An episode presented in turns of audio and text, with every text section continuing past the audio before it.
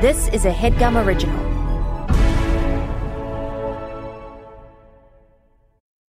Well, well, welcome to the Goat Show, the show where we find the greatest everything of all time. I'm your host, Jake, aka the Big Buck, aka Billy Goat Gruff, aka Lord Goatwitz of House Goat, aka the Goat in the North. I'm your host, Micah, aka Goaty the Kid, aka the Young Buck, aka Jon Goat. And on today's episode, we're going to find the greatest Game of Thrones episode of all time.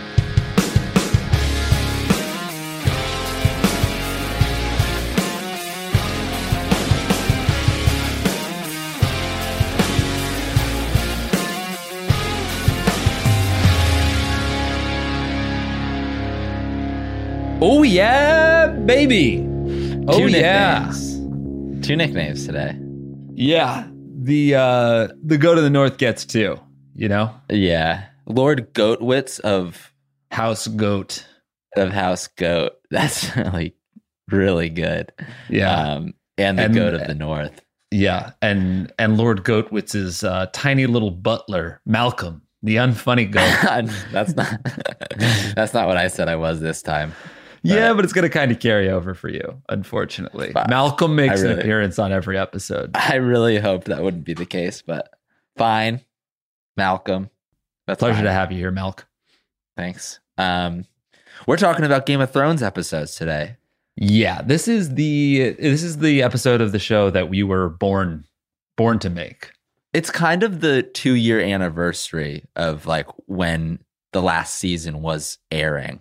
Oh yeah. Wow. I think I think it ended in like May of 2019. So we're Okay. we're we're kind of coming up on that time. Yeah. And so I we're like in we- the middle. Mhm. And I think it's very interesting that we're talking about it because you you actually loved the last season. Oh, don't even. Do not even. I I have very publicly spoken out against the last season. I thought the last se- the last season was a farce. It was Mm-hmm. it was awful. Very few good moments in that last season. The last season it it really it's it speaks to how good the first 6 and a little bit of the 7th season were that the 8th season could be as bad as it did and I still like the show.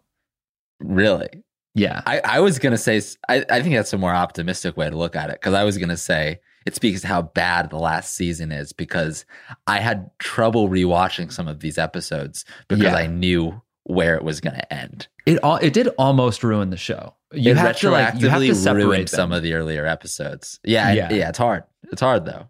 I think the I mean one the one bright spot for me is that the books are the books are still coming out. I still love the books. The books are in a different place than the TV show. The TV show made me stop reading the books. Wow. They really did you a disservice. They did you a disservice. They did you dirty. They I did know. all of us dirty. I feel like the what was happening for the people that made that show was the opposite of what was happening for the fans. Like for us, it was all ramping up into this big crescendo, like this final last season. Mhm. And for everyone that was involved in making the show, it seemed like they had their foot halfway out the door. They're rushing to wrap things up and they just Right. they want to be done and move on. There was there was no way they could have met our expectations unless they No. cared about it as much as the fans did, and no one did. But you and yeah, you you and I were on the Reddit threads. Like I was reading all of the different predictions. I was like in all of those like uh, fantasy pools where we like drafted uh, characters in the show, like who are going to have epic lines or like savage deaths and stuff. Like everybody Yeah. was spinning our wheels, and we we are the predictions we had and we read seemed like they were better than what the show decided to do. I read some really awesome ones. Yeah, you shared them with Reddit. yeah. I subscribed to so many fan theory YouTube channels that I had to quickly unsubscribe from as soon It as the was- show ruined them for me. It was all we talked about. It was all we talked about, and it was all we thought about. We would just be like walking down the street, and we'd be like, "Is is Jaime gonna kill Cersei? Like, why? Like, I think he's gonna. I think he's gonna go to King's Landing." And like, it was just constantly. We would like get mind. we would get drunk at bars and talk about it, sipping whiskey, and it was ex- it was so fun. Yeah. it was. Will so the fun. Valonqar prophecy be fulfilled? um, but yeah, so we decided to rewatch some of our favorite episodes and some of our least favorite episodes. Yeah, And we revisited the season. It's something that I feel like I, I re I, I revisit aspects of Game of Thrones like all the time. So, uh, but it was nice to go back deliberately and and try to think about like the best moments because so much like over eight seasons, so much happened in that show. And sometimes when you read the episode recaps or when you like watch an episode, you're almost blown away by like how much they were able to pack into one episode. And it almost makes you resent uh season eight where like they you know you you know that they could pack a lot in and and then they still packed a lot in but in a bad way. I don't know. It's it's such a it's a bizarre thing that happened. Yeah, I think the well, the first six seasons felt very like it's like slow moving, but like deliberate, and everything that happened was like earned and justified, and every character decision Mhm. uh, was like understood and sort of shocked you, but also made you feel like inspired. And then the last season, they rushed through everything. They brought characters' journeys to weird places that were not justified um, in order to end the story. Right, just to subvert expectations too. Like to wrap up the story and also to turn like to spin like put things on their head and be like, "Oh, that's not what you thought was going to happen." It's like, "Yeah, that's not what I thought what was going to happen cuz you transcribed what the character was like for 10 Right. years." So, yeah, that's not what I thought was going to happen. That's not what should happen. You fuck. Um but I'm not still mad. All right, so we're gonna we're gonna talk about the the greatest episode. As always, we are judging each episode on three categories. Malcolm, what are they? They are the thrills, the chills, and the fills. I love it. What are the thrills?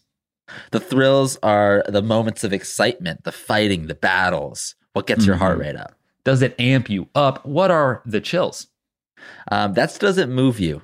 Is there uh, really awesome dialogue, things that are said, decisions that are made uh, that just make you feel hopeful and good? Does it give you those goose bumpies? And what are the fills? Um, that's how it uh, moves the story along and how it how it does justice to the to the character to the Mhm. character arcs um, to the plot points. those big earned moments are things fulfilled and are they fulfilling um, so with that let's jump right into malcolm's i'm gonna guess derailment of the show Sure, yeah, I do have a, a quick derailment, and this one is a little bit more productive than the typical derailment. So I'm not going to throw it off. I'm going to just pose a question to you. Okay Um, that sounds that sounds great actually malcolm it doesn't it sounds for you it sounds kind of funny even though you're the unfunny goat It's Yeah. not funny, actually. okay it's, not quirky funny. malcolm It's the quirky goat all it's right not really quirky either. It's kind of just like serious. All I right. said productive is what I said. Okay, fine. Don't Malcolm put a label on it unfunny goat. you- Go ahead. Go. I was trying to give Yeah, you sure. something to work with, Malcolm, but you don't deserve it. I I won't accept it. I won't accept it, but I appreciate it. Um, after Game of Thrones ended, I know Mhm. both of us were filled with a sort of void, emptiness, because Game of Thrones was no longer part of our lives, and the story was ruined.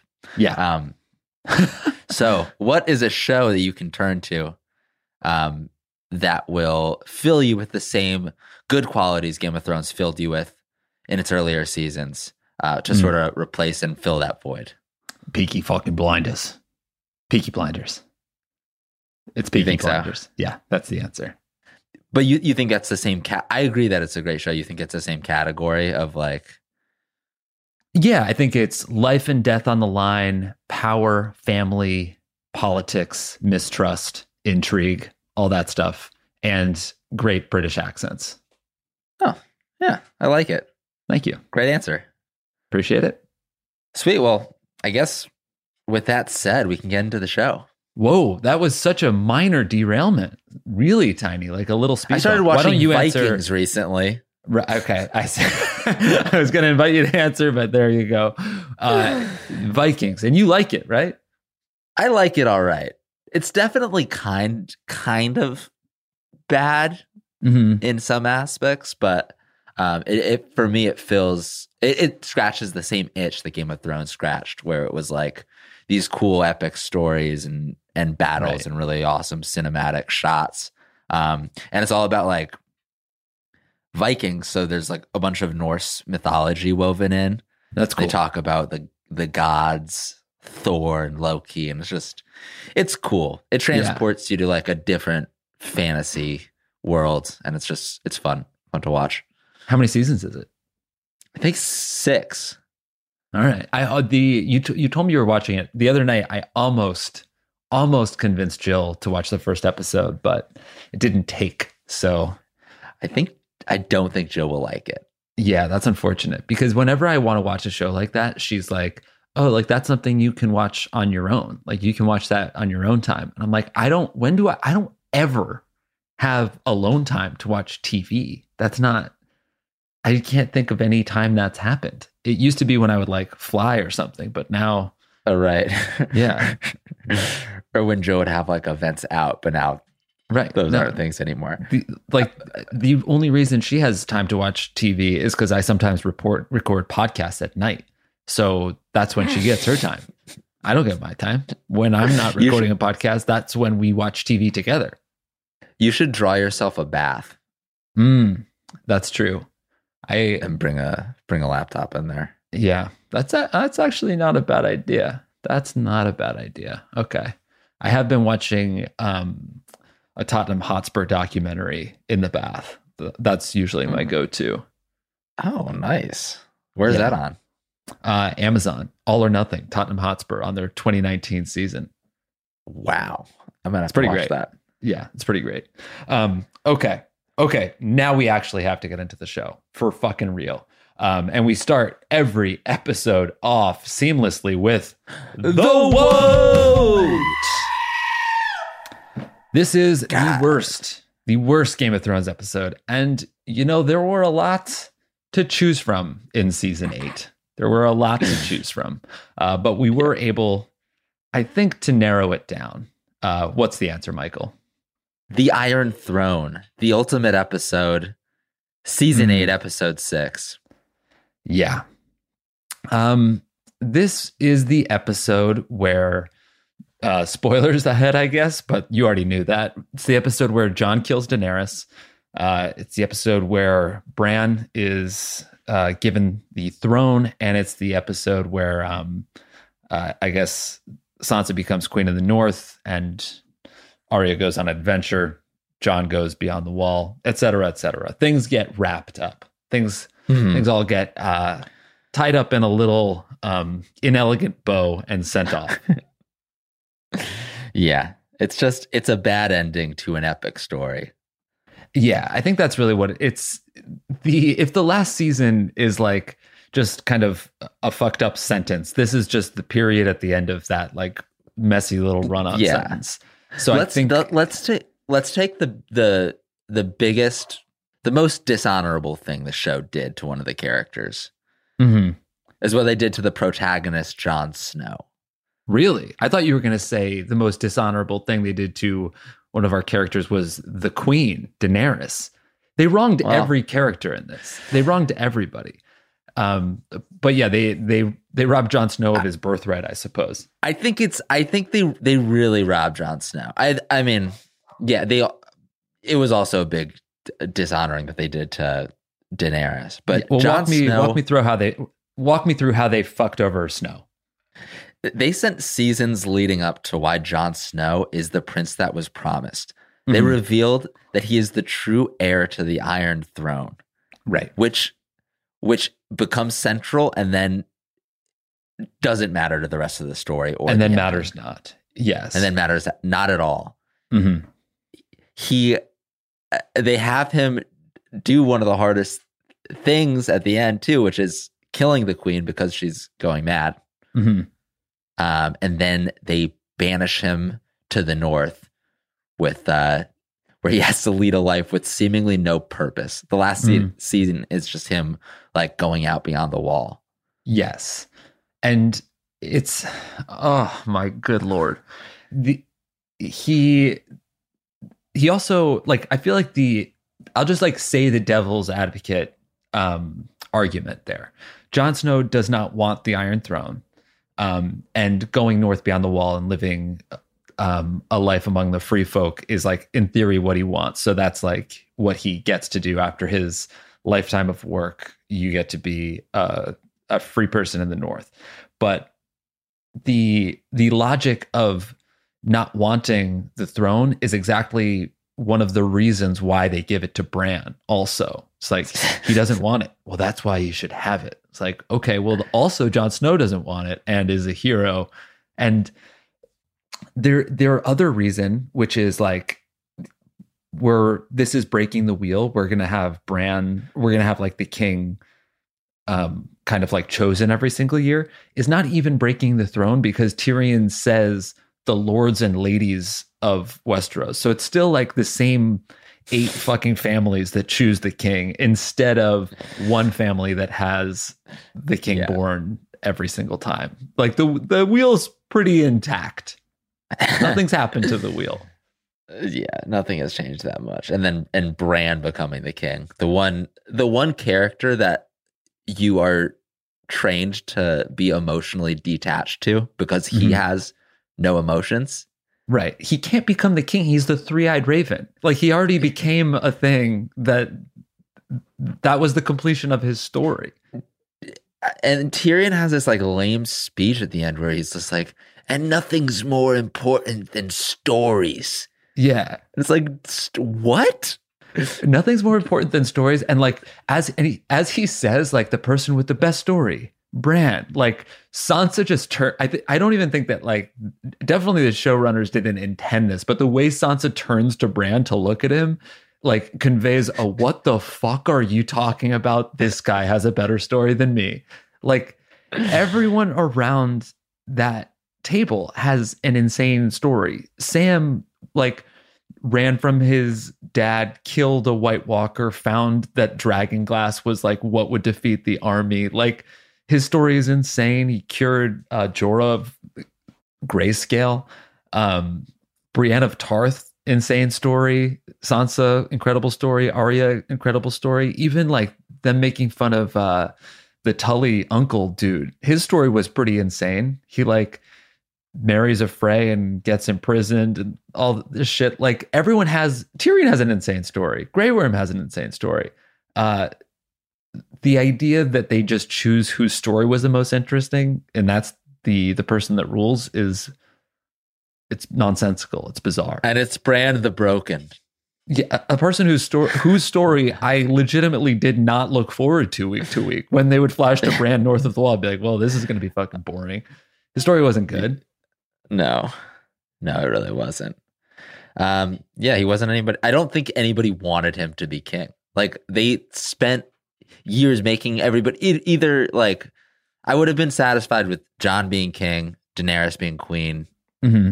Sansa, Tyrion. Like those four would have all been good choices. Yeah. And that's what should have happened. I think that the I mean we'll get to it when we go through the the um the categories, I guess. But one other thing though, like they go around they basically plan this weird not plan, but like a weird little coup happens where they all choose that Bran is going to be the king. And then Sansa the last vote says that the north is going to be um independent. And then the music just drops and it's like yeah this would be an insane discussion that they have to have a debate. But then the music just swells again and Tyrion is like king of the six kingdoms. And you- you're like oh that's just in, that's just lazy writing like Like, does it? Yeah. Would, wouldn't anyone else want to reconsider at that point? yeah well sorry i didn't know we were going to elect bran the king and then immediately his sister was going to say that uh they that winterfell is independent and the king was going to agree because he's the brother of the queen like you could see how that headline would turn like rub people the wrong way a very like tenuous uh coalition to begin with like a huge council of people who've all like killed each other's families um There's also So- an earlier season where Yara asked if the Iron Islands could be their own independent kingdom to Daenerys. that was part of the reason for their allyship. oh yeah And then she And it- just like doesn't care anymore at this in this scene. Yeah, she like looks a little uncomfortable, but it's like, oh, I already voted aye. I don't know what to do. Why, and why does she care about Bran? Why does anyone care about Bran? Why would anyone say I in that mo- like there are just like awesome battle commanders and people that like and Arya who killed the Night King, like Yeah. huge players, and they're voting for Bran. Yeah, it really it does not make sense. And it's it's still one of those things where like if if it is going to be Bran, like it just wasn't earned. Like when I I think if you like read I guess if you read the footnotes and you find out what everyone did, um you can kind of be like I I guess I understand that, but like it it was just not like telegraphed in a meaningful way that made you that made you believe that was like the right ending at all. Mhm. And even and that's being kind of generous because like looking at that like list of where everyone ends up, I think I would still be like, what the fuck is Bran doing on the Iron Throne? That doesn't make any sense. Like Bran should clearly be, if anything, like a hand of the king or like yeah, um uh, the High Sparrow or something. Like yeah. he- well, I think he's the three-eyed raven. this was the this is the ending that George like George R. R. Martin is having so much trouble trying to get to. and he Yeah. told the the showrunners or whatever like this is this is where everyone's going to end up and they couldn't figure out how to do it either Right. Well, they couldn't But they figure out how to failed do it in one season. Yeah, they did. They, yeah they, should have just i mean they should have taken their time they should have just taken their time with it Yeah, it could have just. I wonder. I don't know if- if they could. What I think they should have done is just given us a happy ending. Like, there's no reason that they needed to make the show like twist your expectations in the way that they did. It seemed like they were just trying to mess with like just confuse everybody in the end. That's what it seemed like. And after the roller coaster of Game of Thrones, I just think that we all deserved to watch Jon and Daenerys live happily ever after. That would have been the right we didn't to do. need jon we didn't need that twist at the end where jon kills daenerys Yeah, because I think the show is like all about like the highs and the lows, and like you, you know, you watch your favorite characters die, but then you also get to watch like um Joffrey choke to death at his own wedding, and that's like fucking. You, you get that great payoff, and I think that the the moment of catharsis that we were all waiting for was like happily ever after. You guys uh, sit on the Iron Throne for generations. It's great uh, your kids are all good people. That's what I wanted to see. That's why I stuck around as long as I did. But nope they couldn't they couldn't do us that um so i guess let's should we go through the three categories yeah, I guess we kind of already trashed it, but let's uh let's go through the thrills. Are there any thrills this episode? I, I when when Jon stabs Daenerys, I guess that is a thrill. Sort I of. guess it's it's what has to happen. So you sort of know. I- I think uh, Oh, going you know into what? that. Actually, there's one. There's one good moment in this tell me, when the dragon burns down the Iron Throne. Do you think that's a good moment? I think that's cool.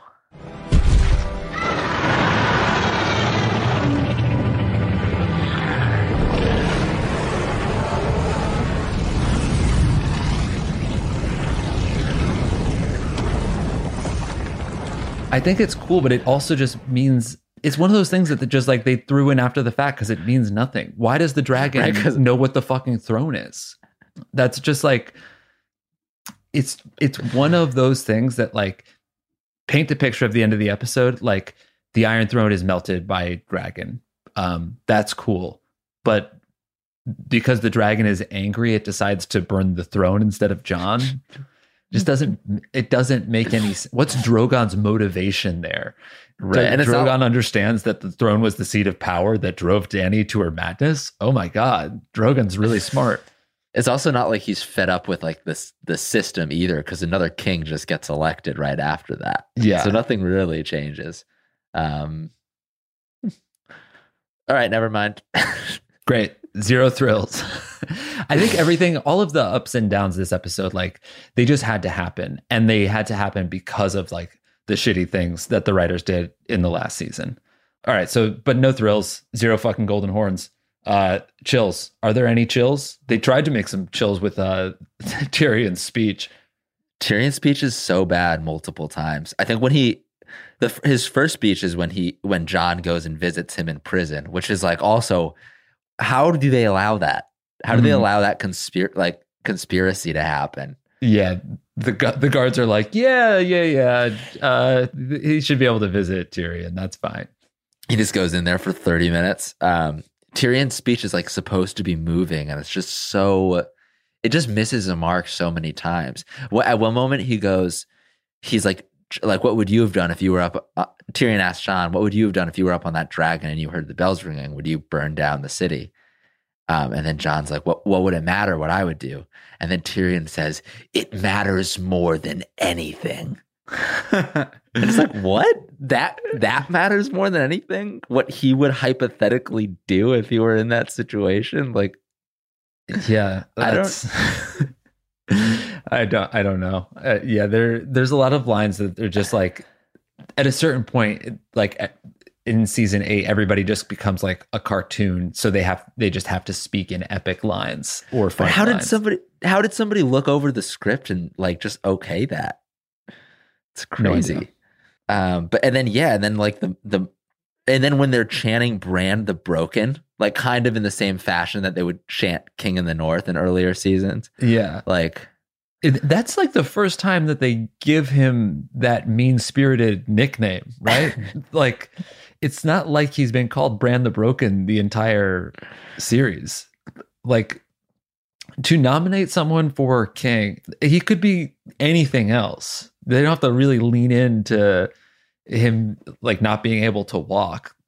That's so that's so crazy. right, like Bran the Spirit, Three Eyed Raven. I don't. He, Bran the Raven, that works. Bran needs to be an, alliter- an alliteration. Bran the Brave. Bran's kind of brave. Uh, Bran the Brain Dead. that would also be pretty mean spirited. Mm, that's true. Um, but yeah, just not moving at all. no, it did not stir the chills. Um, and now let's let's get into the fills. Let's let's dig in there. Was it uh, fulfilling in any way? The main character, the protagonist, the person we've been fighting for, the the one, the one in in every moment of like tragedy throughout the series, you can always sort of look to Jon Snow as the Mm. protagonist, the prince that was promised, the one, the one that's always there to make you feel a little hopeful and more optimistic. Azor Ahai. they banish him because of a crime he did to an invade to Grey Worm, who Mhm. not part of the Seven Kingdoms, Right. who Uh, did yeah. something, who who was banished because of something that he did at the request of the hand of the king.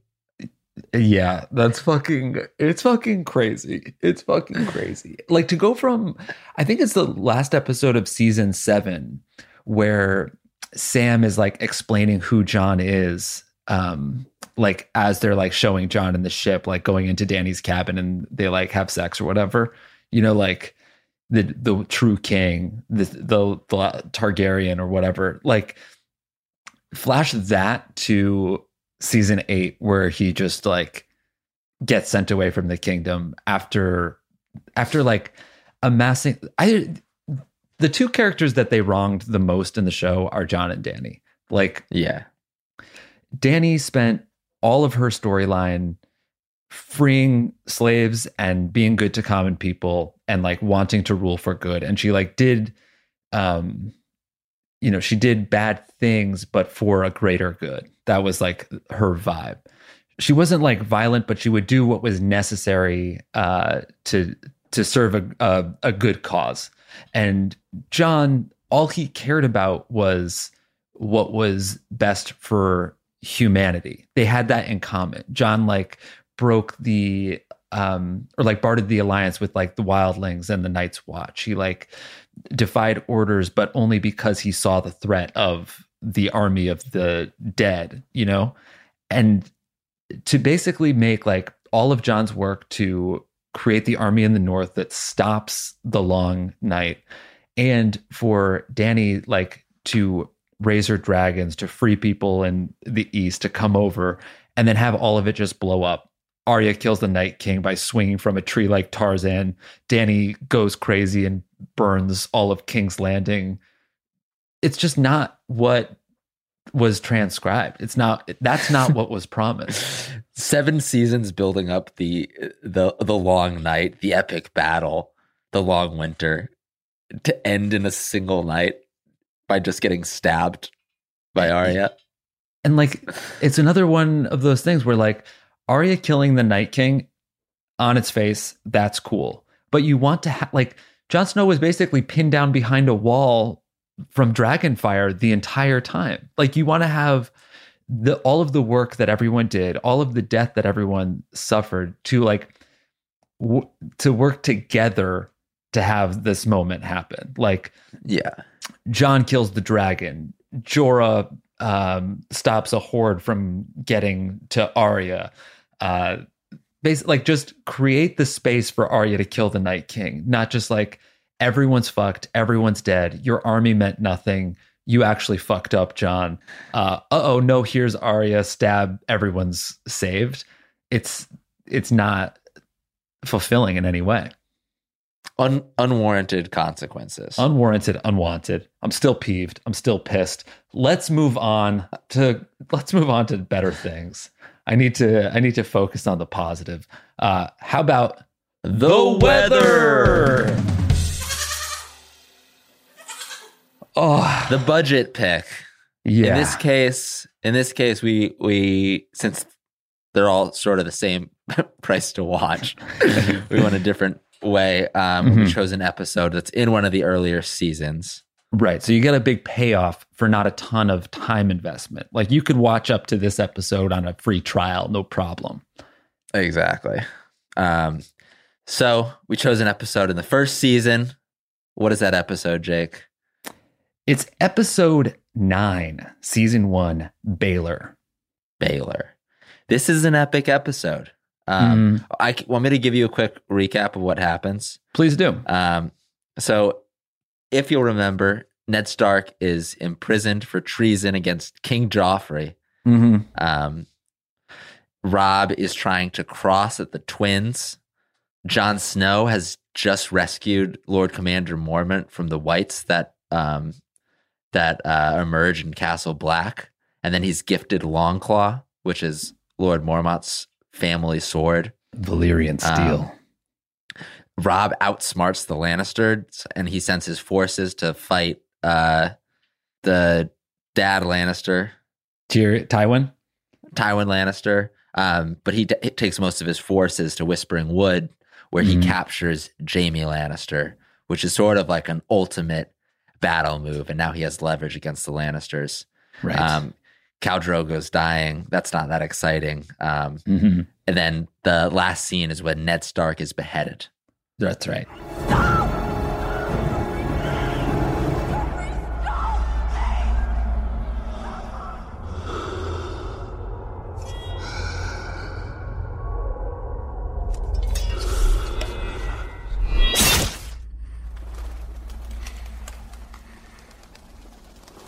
And I think that's why that's why we chose this episode. There's a lot of good stuff happening happening.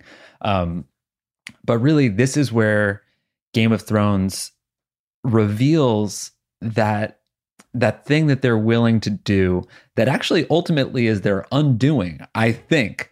Um, I'm not I'm not going to be negative, but uh, when they they kill off their titular character, the most famous, and I think at this time not enough people had read the books to know that this was happening at all. It's kind of baffling to be honest that like so much of the books were out and people still didn't know. Like the spoilers really were protected, which is cool. Um, but yeah, they it it was one of those moments where you're like watching, you're like, how is Ned going to get out of this one? What's like the the last minute escape? What's this? What's the twist going to be? Um, Mhm. and then no, and the fa- and when they show when they show that that nobody is safe on the show, that's when the stakes really get raised as a fan, um, and you really start to want Joffrey dead. You start to like see, you Yeah. start to get super invested. It's like unheard. I mean, it's unheard of. No other show would do this. Would kill off the main character like this. So, like, Mhm. I think at this point they like they had their fans like invested enough to care about how this was going to be justified in the end. Like, how are they gonna how are they gonna take everybody's character on an arc and and figure out a way um, to like make this tragedy warranted and make you ultimately feel good about it and feel like his his death did like serve a purpose for the story. It puts a lot of trust in the process to basically be like the guy that was on every single billboard, the most famous actor in the show at the time, uh, is dead now, and you guys have to watch season two because you care about the rest of the characters that we introduced. And Yeah. They were right. It's like and a- we did. It's a fuck it's a big risk. It's a big Mhm. risk and it's what made this show special. Like they would kill off your favorite characters, but they would still find a way to make it right. Right. They would still find a way to like to to make you feel like uplifted and hopeful in the end. Right. Um, and feel like all of their choices were were warranted. That's right. And I think that's also putting this in in context with the end of the season. Like those those big moments, those super high stakes, they were all they all felt very very earned. So let's go through the the thrills, chills and fills. T- tell me about the thrills. The thrills, I think it's thrilling when Ned Stark is beheaded on the Mhm. stage. Your Yeah. heart's racing. Um you obviously don't want it to happen. It's the stakes are high. You're like they they wouldn't do this. They they can't do this. It's not going to happen. um th- uh, there and then there's also the battle of the of robb stark at whispering wood capturing Mm-hmm. jaime which is pretty epic That's right. and then i think as far as thrills go those are the those are the moments those are the moments of heart racing of adrenaline rushing High Um, thrills. High thrills for sure. Uh, tell me about the chills. some great speeches in here it opens with a scene um Varys is speaking to Ned when he's imprisoned and he's like tr- sort of trying to convince him to to like uh plead for mercy with Joffrey and like Mhm. admit to treason, even though it's not treason. Right. Um, and Ned has this awesome line where he says, You think my life is some precious thing to me? And then Varys is leaving and he's like, I don't like, um, I forget exactly what he says, but he's like, Your life might not be precious, but what about the lives of your daughters? yeah. And that throws Ned for a fucking spin. And he's so conflicted because he is he is this like super honorable person that that will never do the dishon- dishonorable thing. Mhm. Um, but then it, he he comes com- becomes conflicted because his dishonor is sort of the honorable thing to do for his daughters. So Right. he doesn't know what to do because his family is everything, but his Mhm. his honor is everything. Uh, but yeah, it's, I think it's super moving. definitely um and i mean like the scene at baelor uh the sept where where ned is ultimately beheaded is i guess like that's a mix of thrill and chills because it's it's very it's painful to watch you know you feel you feel so bad for sansa and arya um and the the acting is just so good too like even cersei who's like super fucking evil um, at this moment, you're like, like you realize that her plan was never to kill Ned Stark. It's just to like keep power for herself. And Joffrey's just such a fucking loose cannon. So you see, like every like Cersei and Sansa almost react the same way when Joffrey is like, bring him, bring me his head. They're just like, oh Right. shit, no, no, no. Um, And it's So- what starts the War of the Three Kings.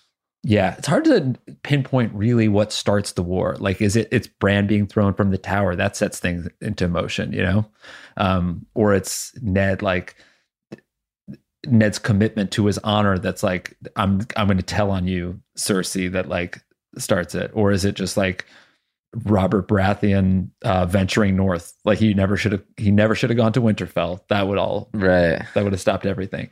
And there's so many. Oh, and like, and um, uh, Catelyn seizing Tyrion, like holding Tyrion hostage, escalated everything. There's just so many moments where where things got escalated. God, Basically, so everybody everybody had a hand. Um, all right, and the and the fills. Um, I, I mean, this is, I think this is what sets the tone for the rest of the seasons of Game of Thrones. This is like what really ropes you in. And, and I think as like somebody watching the show, this is what really got me invested and like ready for the next season. Mhm. Um, and that's when they, this is when they made me like a lifelong fan of the Yeah. series. This one, it it really shows you that there are consequences in Game of Thrones. Like hmm Ned Ned basically being like, I'm not on your side, Cersei, like that got him killed. And him him like confessing at the last minute, it wasn't enough because but because he had made these choices earlier to to go with his honor. Like it's not like in the last minute he decided between his honor or not. Like he decided on his honor earlier and that set the trajectory of mm-hmm. of this thing. Right. Yeah, it's it used to be so good. it really did. And we'll talk about our favorite episodes when we come back.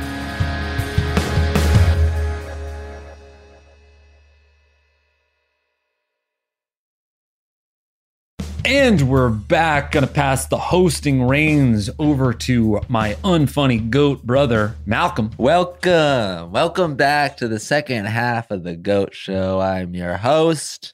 We don't have to I don't have to repeat the host thing again, I guess. Um, welcome to Malcolm. Malcolm says welcome. let me just That's right. quickly uh, season 8 there was a remember there was a Starbucks cup in one of the scenes? Yes. Just that's right. another testament to just how little they cared. Yeah. Um, yeah. It sucks. Uh in a fucking in a water bottle at one point.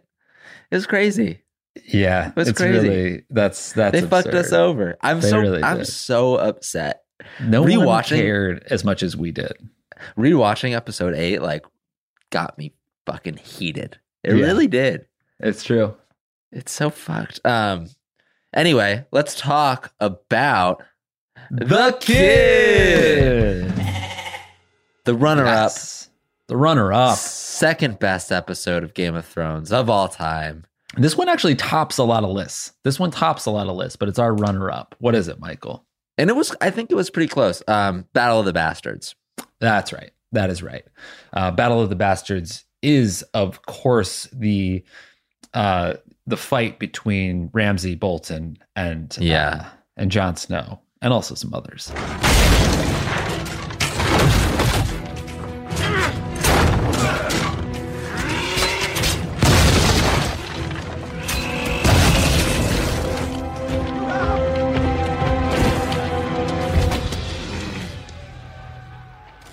It's season six, episode nine. If anybody wants to go go check it out, rewatch it. Uh, But Yeah. yeah, it's that epic battle at Winterfell, at at the Stark's ancestral home, um, to take it from from Ramsay, who was taken power there, That's right. um, so they can they can find re- regain control of the North.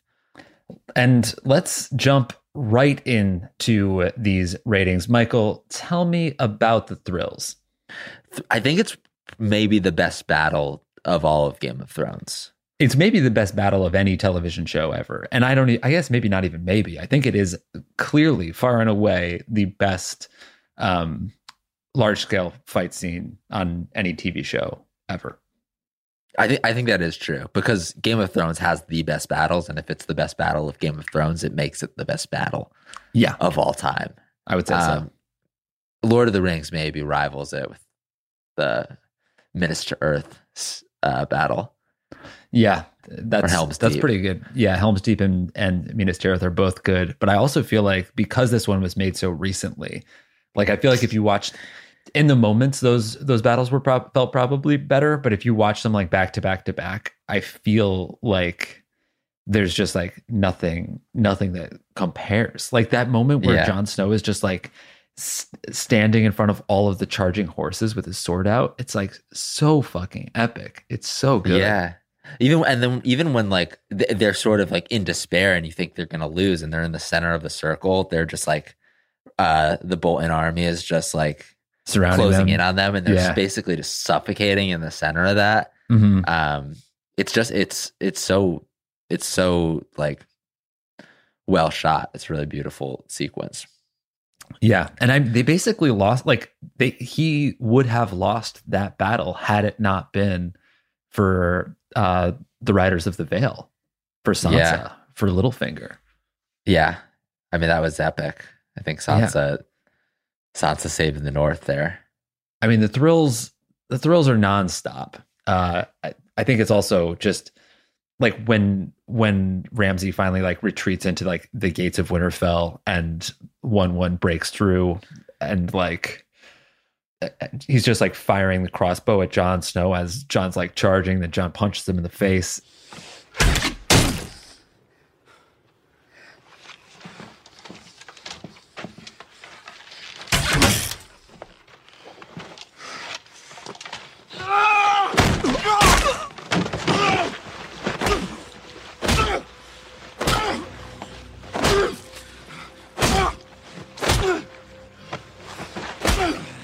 It's Yeah. it's so good, and it's like Yeah.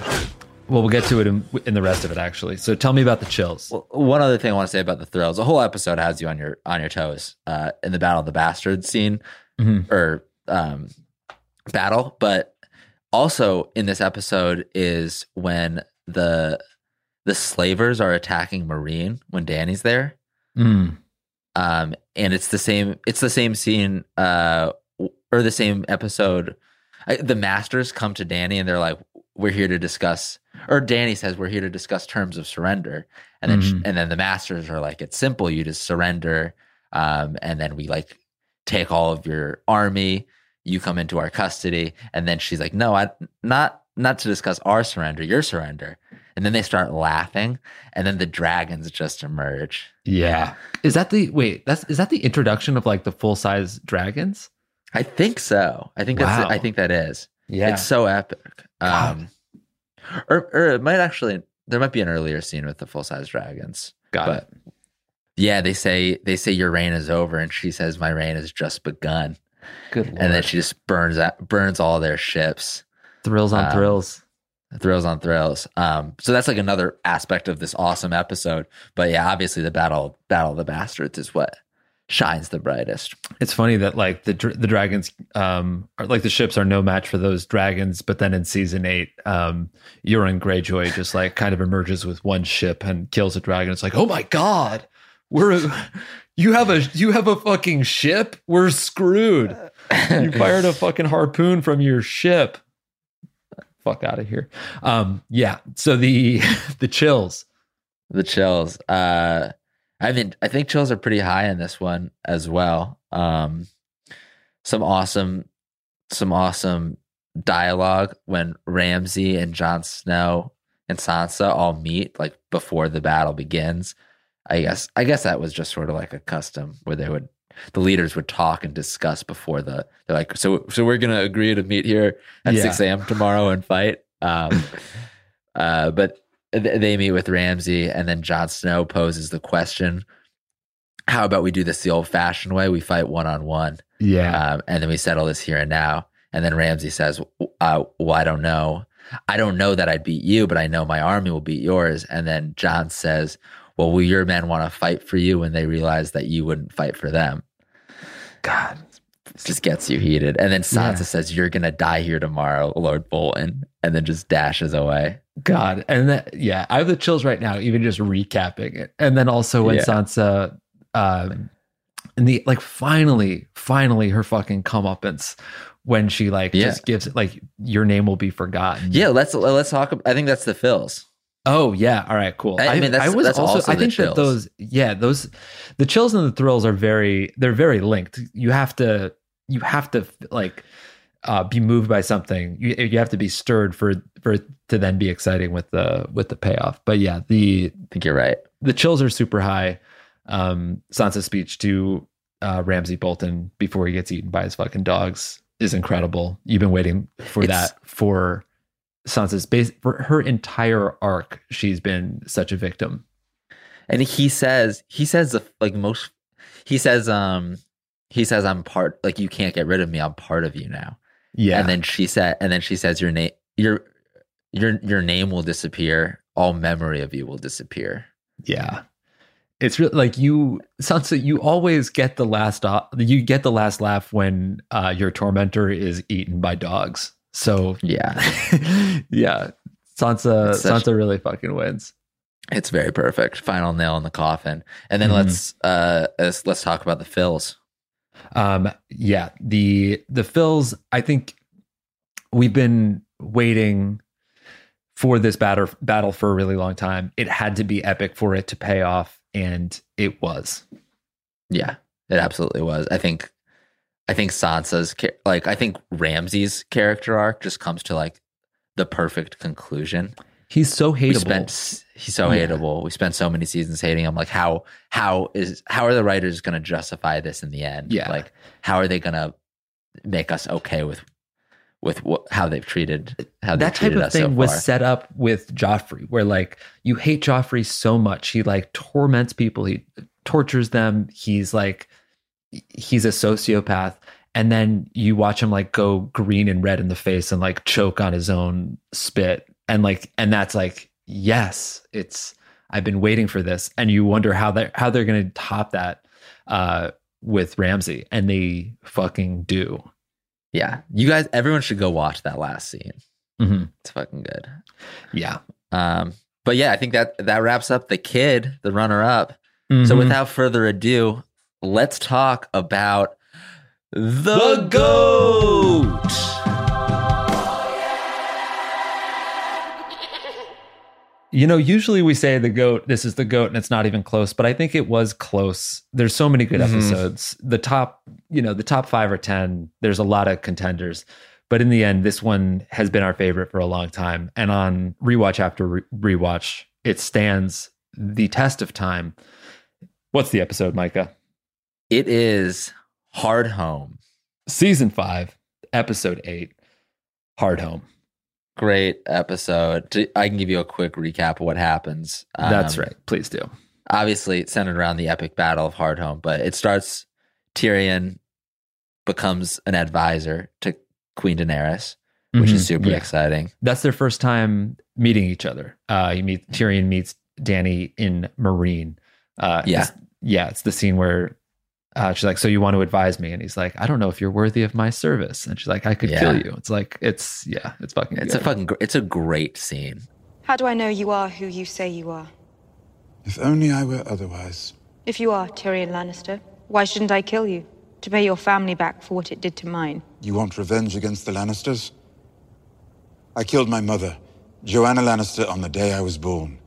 I killed my father, Tywin Lannister, with a bolt to the heart. I am the greatest Lannister killer of our time. So I should welcome you into my service because you murdered members of your own family. Into your service. Your Grace, we have only just met. It's too soon to know if you deserve my service.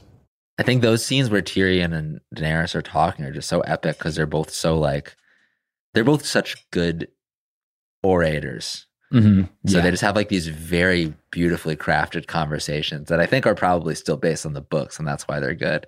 Mhm. Um, but that's just an epic. Se- I mean, Tyrion is like a very you want you want Tyrion to be helping somebody that you also like the whole time, and he finally like becomes on the side of good. And it's just very yeah. it's very satisfying.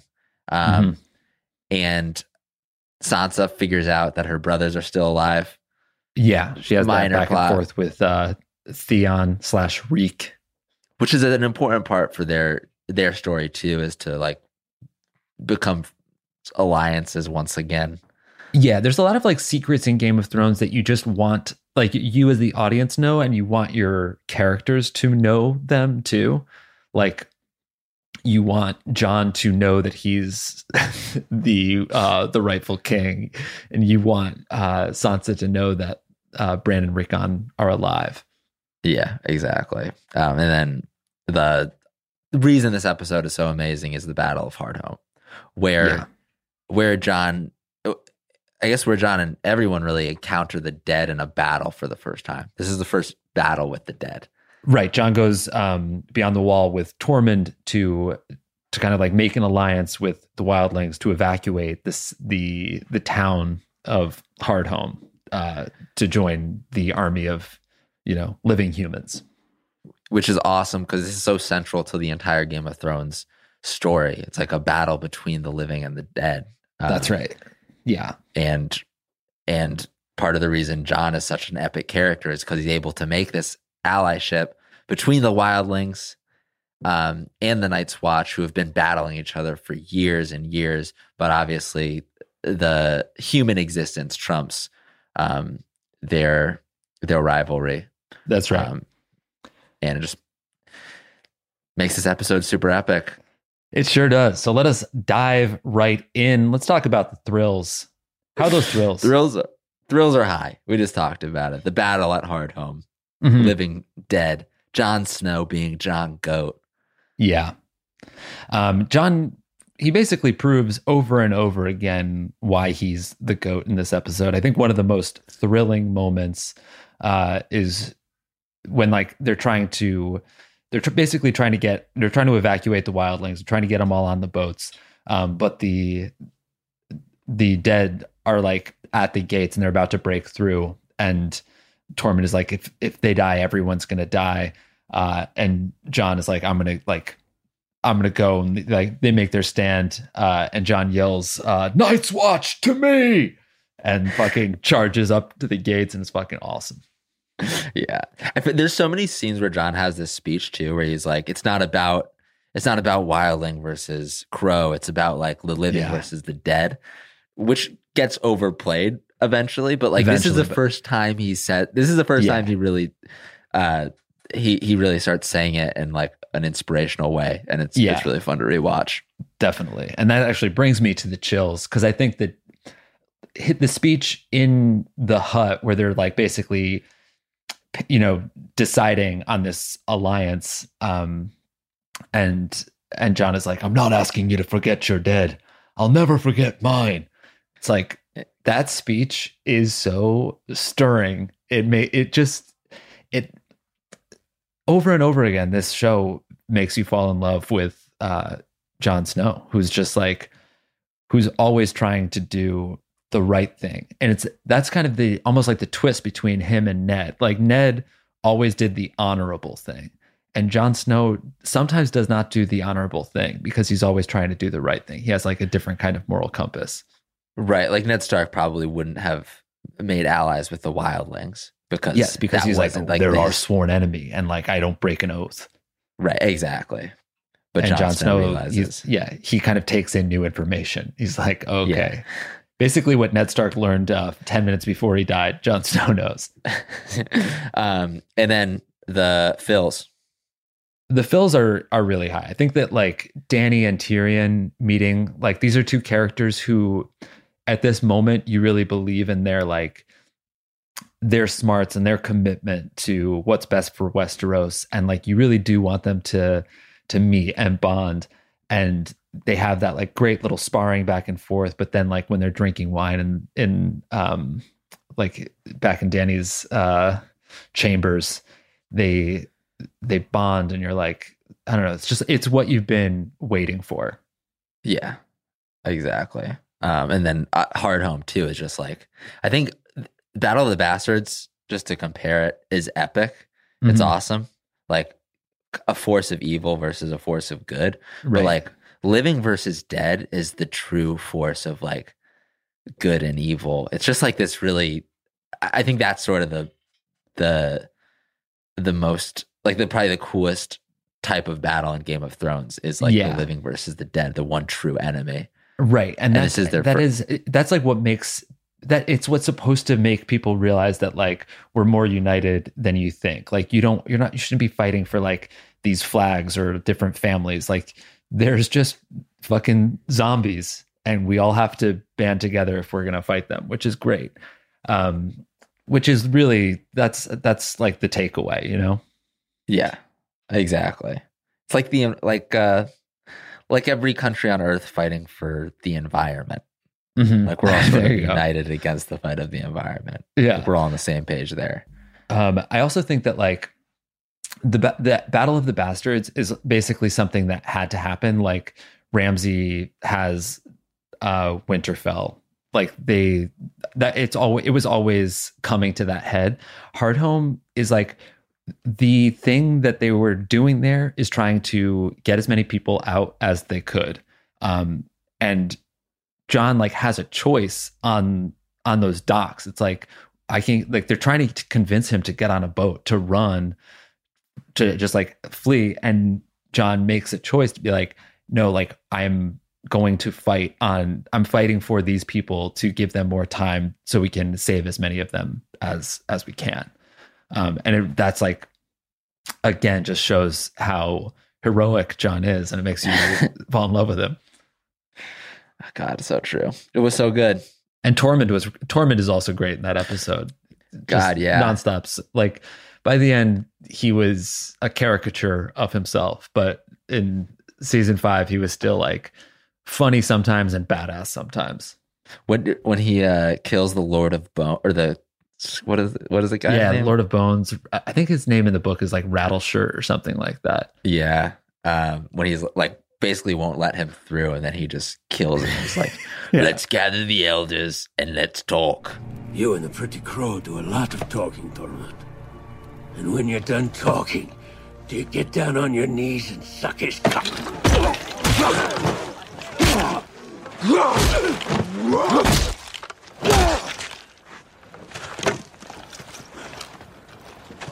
Gather the elders and let's talk. God, he's good. I love Tormund. Um, yeah, everyone should go go and rewatch that episode because it's so fucking good. It is. It really is. Um, that's it. I think we. I think we reviewed the best Game of Thrones episodes. I think we did too. And you know, clearly we're always down to talk thrones. Uh, so, uh, you know, slide into This is the DM. longest. This is the longest we've ever had a conversation for. yeah, and I could still keep on going. I'm like cutting myself short. I could talk about Hardhome for a lot longer. It's so fucking good. Yeah, I know there's going to be things about it I wish I said afterwards. Um, Yeah. But yeah, um, let us know what your favorite episodes of Game of Thrones are. Yeah. Um, or if you liked the final season. God, don't do not. If you like the final season, stay away from me. And but you know, if if there's anything that was fucking really epic about Hardhome uh, that we forgot, please let us know because I'd I'd always love to relive that episode.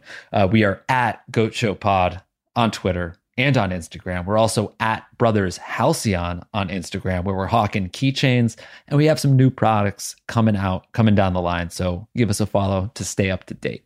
That's right. Um, yeah, and then I guess we'll see you next week. Toodles. Peace.